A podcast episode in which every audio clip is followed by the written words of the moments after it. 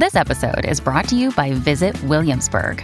In Williamsburg, Virginia, there's never too much of a good thing. Whether you're a foodie, a golfer, a history buff, a shopaholic, an outdoor enthusiast, or a thrill seeker, you'll find what you came for here and more. So ask yourself, what is it you want? Discover Williamsburg and plan your trip at visitwilliamsburg.com. It had to be dug underneath the existing Muni Metro subway and underneath BART. So how far down did it go? 160 feet. Not only, is that really deep and was that hard to construct, but we also needed to make sure that in digging underneath the BART tunnel that we didn't mess up BART. Were you successful? We were successful at getting under BART without messing them up. And then we were successful digging this station under Stockton Street. That was Muni Chief Jeffrey Tumlin explaining the incredible depth of the new Union Square Muni station, which is like going down into a silver mine. We got to record the first podcast in the new Central Subway station. Heather, what was your favorite part of the tour? I loved all the public art. My favorite was Lucy in the Sky. These really cool squares of light that hang from the ceiling, and they change colors randomly. It was like a mood ring. And so I feel like when people are angry that the train is running late, they'll probably all turn red. When you're happy that your train's actually on time, they'll probably turn blue. We don't have proof of this, but that's what I'm guessing. I think that's a great guess. It really did have like the Bay Lights and the top of Salesforce Tower vibe, except changing constantly, never looked the same. I took some video, love it. Great pick, Heather. My favorite part of the tour was the dude giving us instructions for the carbon dioxide mask. That was kind of scary. Yeah, it was very scary. He basically told us that in an emergency, we'd have to pick between dying or getting disfiguring burns on our faces. I think I have a clip here. And here comes the best part.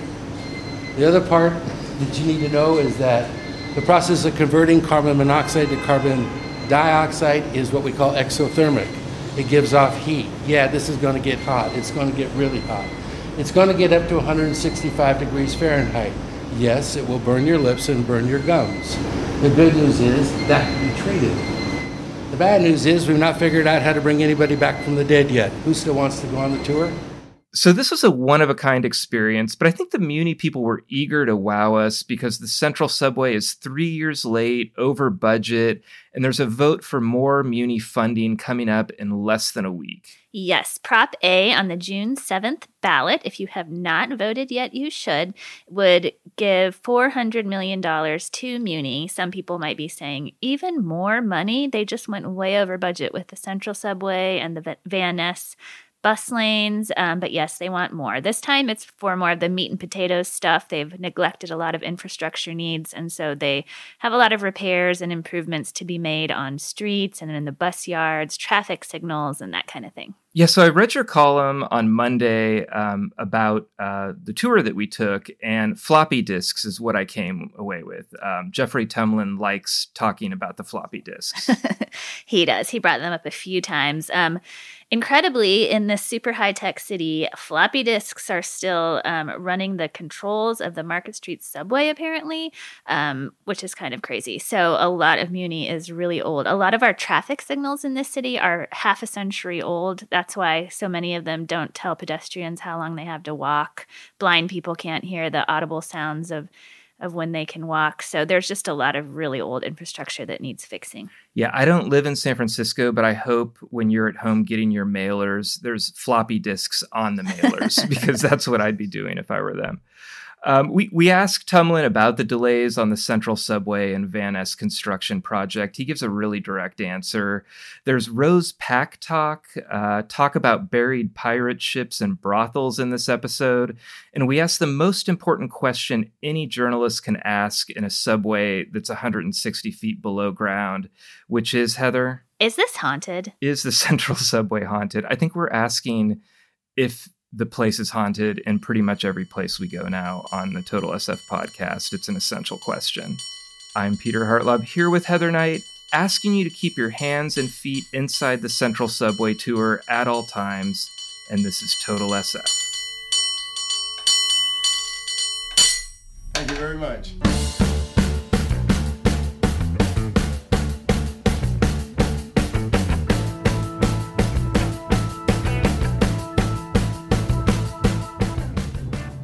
Welcome to Total SF, Jeffrey Tumlin, and thank you for the tour of the Central Subway. Stunning. We've been so happy to have you down here. Well, we're sitting here recording in our hard hats and neon vests, and you told us this is the first podcast ever recorded in the Central Subway. That's right. It's very exciting. I know Peter wants a plaque in honor of this special occasion. Just want a plaque. I mean, we're the first podcasters here. I want a plaque with some public art around it, with lights, ringing our plaque, celebrating Total SF being the first podcast here to bring attention to it.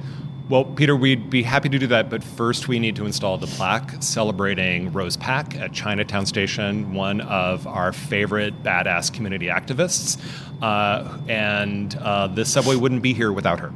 Also a former Chronicle reporter. Indeed. So more immediately, I know you're trying to pass Prop A on the June 7th ballot. That requires two-thirds support, and it would be a $400 million bond measure. The Chronicle endorsed it, and in doing so said Muni is on life support and that it's on the brink of financial ruin. Are things really that bad? Well, things at the moment are looking much better, at least in the short run. Thanks to Speaker Pelosi and the federal government, in March, we got an additional $115 million of relief funding from the federal government. So that money is going to allow us to start filling our nearly 1,200 vacancies in order to start restoring service throughout the city. Mm-hmm. And that's great. However, that money runs out at the end of 2024. And then we're going to need to find a new, sustained, ongoing operating budget revenue source in order to sustain Muni. How important is it that San Franciscans pass this bond measure? Well, I, as the director of transportation, can't tell San Franciscans how to vote, but I can tell you about what Prop A does. And it is, as you said, it's a $400 million general obligation bond. So that's capital money for us to build the system, to repair stuff that is broken. It's also important to know that the way the city manages its capital budget is that it doesn't issue new bonds until it retires old bonds. So we keep the San Francisco property tax rate capped at 2006 levels. So effectively what this bond is a renewal of Muni's old bond program, which has been mostly paid off. And then the new program, unlike previous capital programs, our capital program this time is focused overwhelmingly on fixing the existing system. We heard from San Franciscans everywhere just how much they want Muni to work and that they understand we're facing decades of deferred maintenance, stuff that just needs to be repaired, and those repairs need to happen in order for the system to be fast and frequent and reliable, which is what they've told us they want. So that's what we're doing. What's ridership like these days compared to before the pandemic, and how has the pandemic changed how people use Muni? Yeah, the pandemic has changed everything. The pandemic allowed us to see the geography of essential workers, and it has changed travel patterns dramatically. The biggest change that we see is the sharp drop in peak period office commuters going downtown. And our total system-wide ridership is at about just over 50% of pre-COVID ridership. But on weekends and midday, we're averaging over two-thirds recovery. But more importantly, on some of our key lines, lines where we have invested in making Muni fast and frequent and reliable, we're actually significantly exceeding pre-COVID riderships.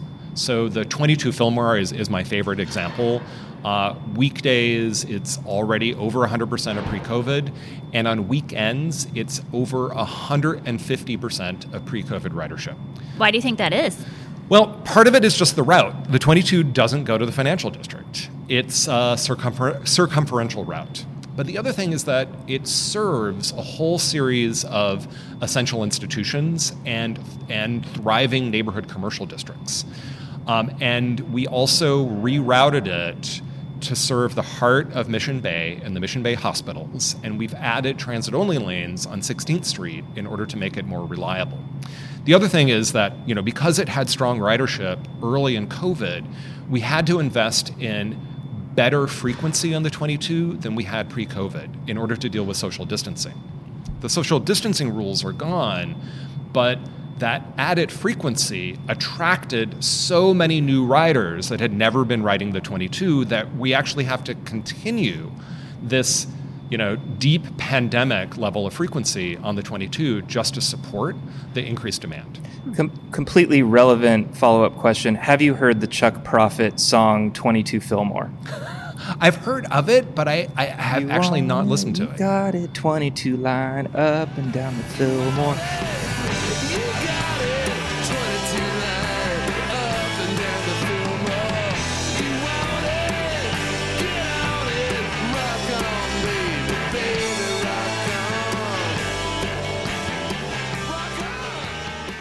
And you know me, I have to ask you about cable cars. During the pandemic, their future looked iffy. You weren't even sure they were going to survive the pandemic. How are they doing now, and what's the long-term outlook? I've been actually riding the cable cars a lot this last week, and I'm so excited to see a queue forming at the Powell Street turnaround. It means that both visitation is back as well as ridership is back. We just last weekend extended the hours and improved the frequency on the cable cars, and particularly the Powell Hyde line that is in greatest demand. Mm-hmm. So ridership is strong, and we're training new operators for cable car. Our concern now is really that the cable car infrastructure hasn't had a lot of attention to it since 1984. Mm-hmm. The power plant at the cable car barn needs to be replaced, and the cable car barn itself needs a seismic retrofit. And so we're talking to Senator Feinstein's office, and really, she was the one who did it back in 1984. That's right, she was. Yeah, it's going to need a big fix, but in the meantime, its fate is secure, at least on the operation side. Will any of the bond money help cable cars? Most likely, the next round of our bond funding will be what will really help us to rebuild cable cars. But the bond does help us to do all of the necessary planning in order to make sure that we know what exactly it is that we need to build to really upgrade the cable car system. When they saved the cable cars in, I believe, the late 70s, Mick Jagger came and got on. It was actually a fake cable car, but he got on and supported it. What celebrity musician or actor would you like to come out here? Who should pitch Let's Save the Cable Cars? I think we should, can it be somebody who is no longer with us? Well, that would be kind of weird. Oh, that's probably kind of weird. Are we going to dig them up? Yeah, maybe that doesn't work. I don't know. What celebrity should pitch the cable cars? Clay Thompson. Oh, that's a good one. I was going to say Beyonce was the right answer, but I think Clay Thompson's been mentioned in every podcast. I'm sorry, Heather. I totally interrupted your flow. So voters might be debating whether to approve this bond measure and think, well, the Central Subway took a lot longer than promised. The Van Ness project took a lot longer than promised. Both were way more expensive than promised. Why should we give Muni even more money? That's right, and those are great questions. We have done extensive auditing of both the Van Ness and the Central Subway projects, and we've been really forthright about the problems we ran into, some of which were not possible to predict, but others we should have known from the very beginning. On Central Subway, for example, this is an extraordinarily complicated project. This project had a 5% budget contingency. No. Yeah. So the Central Subway project, went 20% over budget and was delayed about 3 years. And we have a strong understanding now of all of the causes of that, and have made substantial changes in our capital project division in order to make sure that those problems never happen again. Since over the last 3 years, pretty much all of the projects that we have started over the last 3 years are on time and on budget. And that includes projects of comparable complexity to Venice, including rebuilding all of Taraval Street, including the underground utilities, the rebuilding of much of Geary, including the bus-only lanes for the Geary Bus Rapid Transit project, all of that on time and on budget. And something you're saying is really setting off these lights. I don't know why, but they're rapidly changing colors. That's right, because they're so excited that we've learned our lessons about how to deliver projects. We're also, for the next 5 years, we're not going to be doing any projects of the magnitude of a Central Subway project. Mm-hmm. Almost everything that we're doing is stuff that the SFMTA is really good at. It's about the 1,000 small improvements, making the traffic signals work, getting the pavement right, making our rail lines, again, faster, more frequent, more reliable. We also want to reinvent the Market Street subway. The train control system for the subway is loaded off of 5 1/4-inch floppy disks. Really? Yes. It needs to be replaced.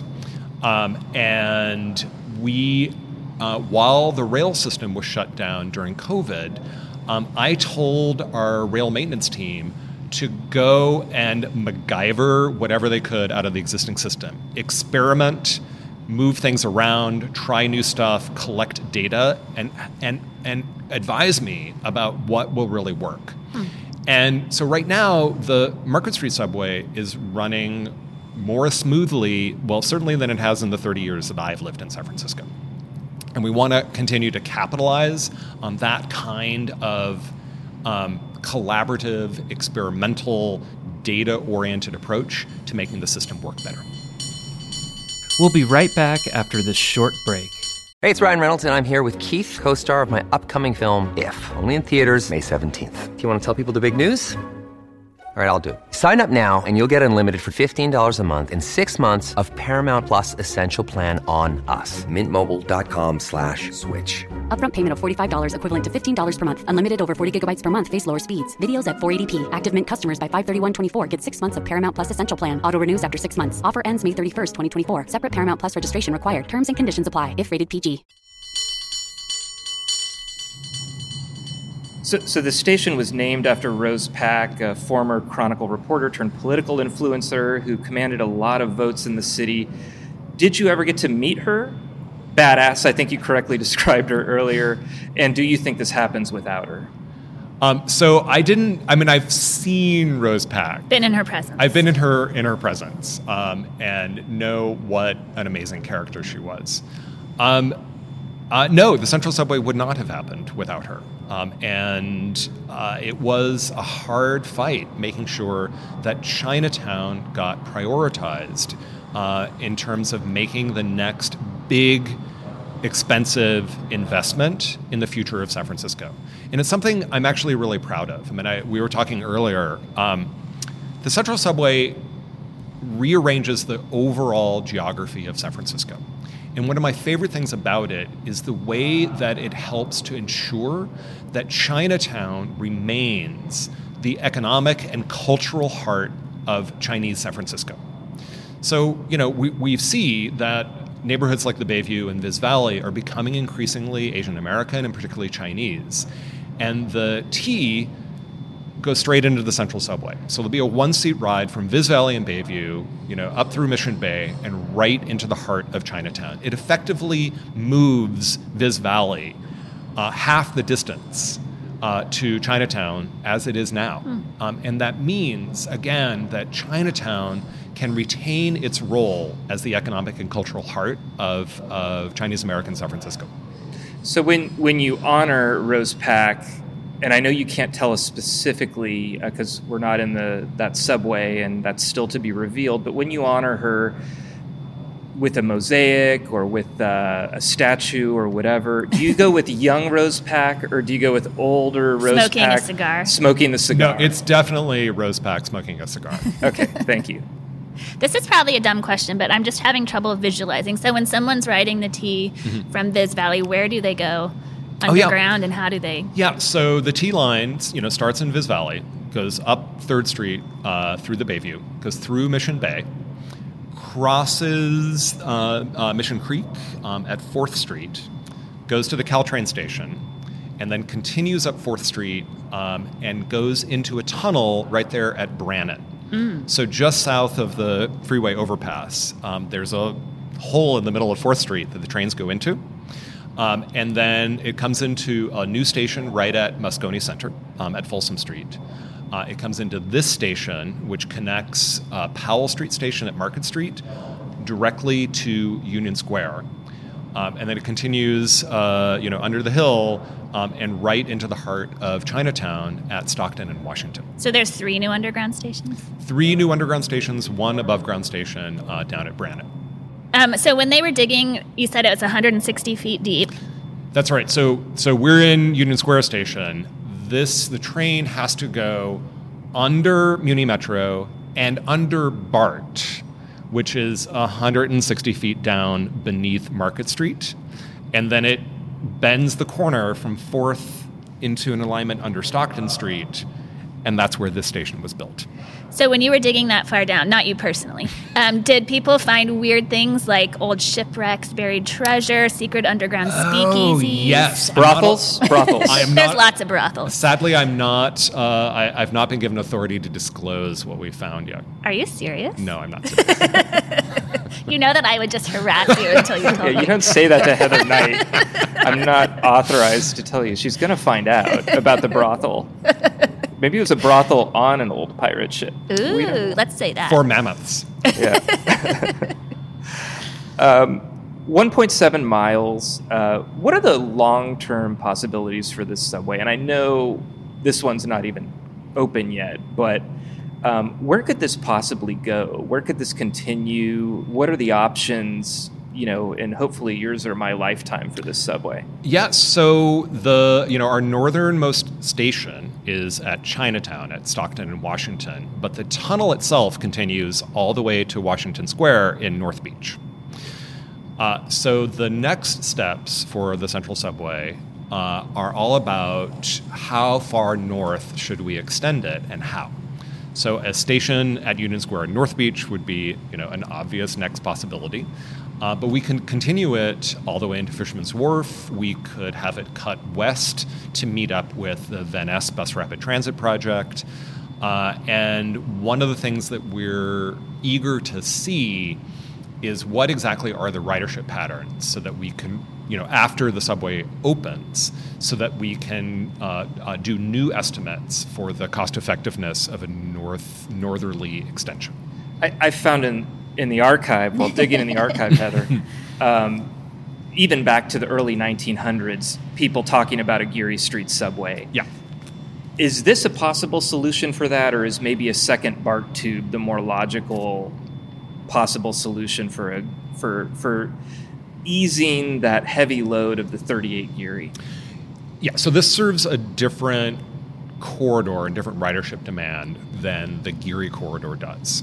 We are also working right now with what's called the Link 21 project, which is looking at not only where should the next Transbay rail connection go, but what do you do with it on either side? So doing a new Transbay tube is relatively straightforward. The hard part is how do you tie it in to the rest of San Francisco? And onward, eastward, not only into the East Bay, but also to Sacramento. So one of the things that we've realized is there are a couple of key drivers to the design of that next new project. One of them is that it has to really tie into the existing system. Two is it needs a rail yard. Like you can't just draw a fat magic marker line in the map. You need, a giant chunk of land to store and maintain your trains. So that's, another question that we're going to have to face is the next big rail investment like a BART extension, or are we extending Caltrain to Oakland and Sacramento by way of the west side of San Francisco? Mm-hmm. So fun questions that we're dealing with. So I have two Muni-loving boys who are 9 and 12. What are the odds any of this happens by the time they're, say, 50? I think actually the chances are fairly good, so long as we continue to have a federal government that believes in cities and believes in infrastructure, and particularly urban infrastructure. In many cases, in many respects, like, we don't really have a choice. We are no longer demolishing low-income neighborhoods in order to widen highways. And so in order to accommodate California's population and jobs growth, we have to focus on the most space-efficient forms of transportation. So, you know, BART moves so many more people than all 10 lanes of the Bay Bridge. Three quick questions to end the podcast here. When can we ride this Central Subway? Can you give us an exact date? Well, we'll be opening to the public sometime this fall. At the end of June, the contractor will hand over all of this infrastructure to the SFMTA, and that will make it easier for us to potentially allow you to take a ride on one of our test trains. So the trains, can we do that? The trains have been running for a year now. We're running, because all of the testing that we have to do to make sure everything works. In fact, I guess we probably won't see any trains down there today. They're usually running them late at night once all the crews are out. Since you're not committing to a Total SF podcast plaque, can you commit to a sequel riding a train with us this summer? I can, yes. Okay, good. I'd be very excited to do that. In fact, there are few things about this job that I love more than going on test trains. Question number two. Pandemic's been wild. We have had delays like the Central Subway in Van Ness. We've had great victories, I think, with some of the guerrilla-style creation of, I won't even list it all, but slow streets and bike lanes. I love the new bike infrastructure. Do you still enjoy this job? Some days I wonder about that, but all in all, I couldn't wish for a better job helping to serve the city I love most in all the world. And last question, and the most important question, something we ask whenever we're touring a structure in San Francisco, is the Central Subway haunted? Ooh, I don't know. I don't think so. But I'll have to talk to some of my psychic friends, and they'll let me know. Well, they can communicate through these colorful lights. That's right. Yeah. In fact, there's probably a coded ghostly message that's being delivered to our subconscious minds right now. It's going to be in the Rose Pak station if there's a haunting. Poltergeist. Friendly ghost. You can close this out, Heather, because clearly I can't do it. Well, thank you very much for joining us. It's a beautiful station. Love the public art, and we will ride a test train with you this summer. I'm looking forward to that. Okay. Thank you.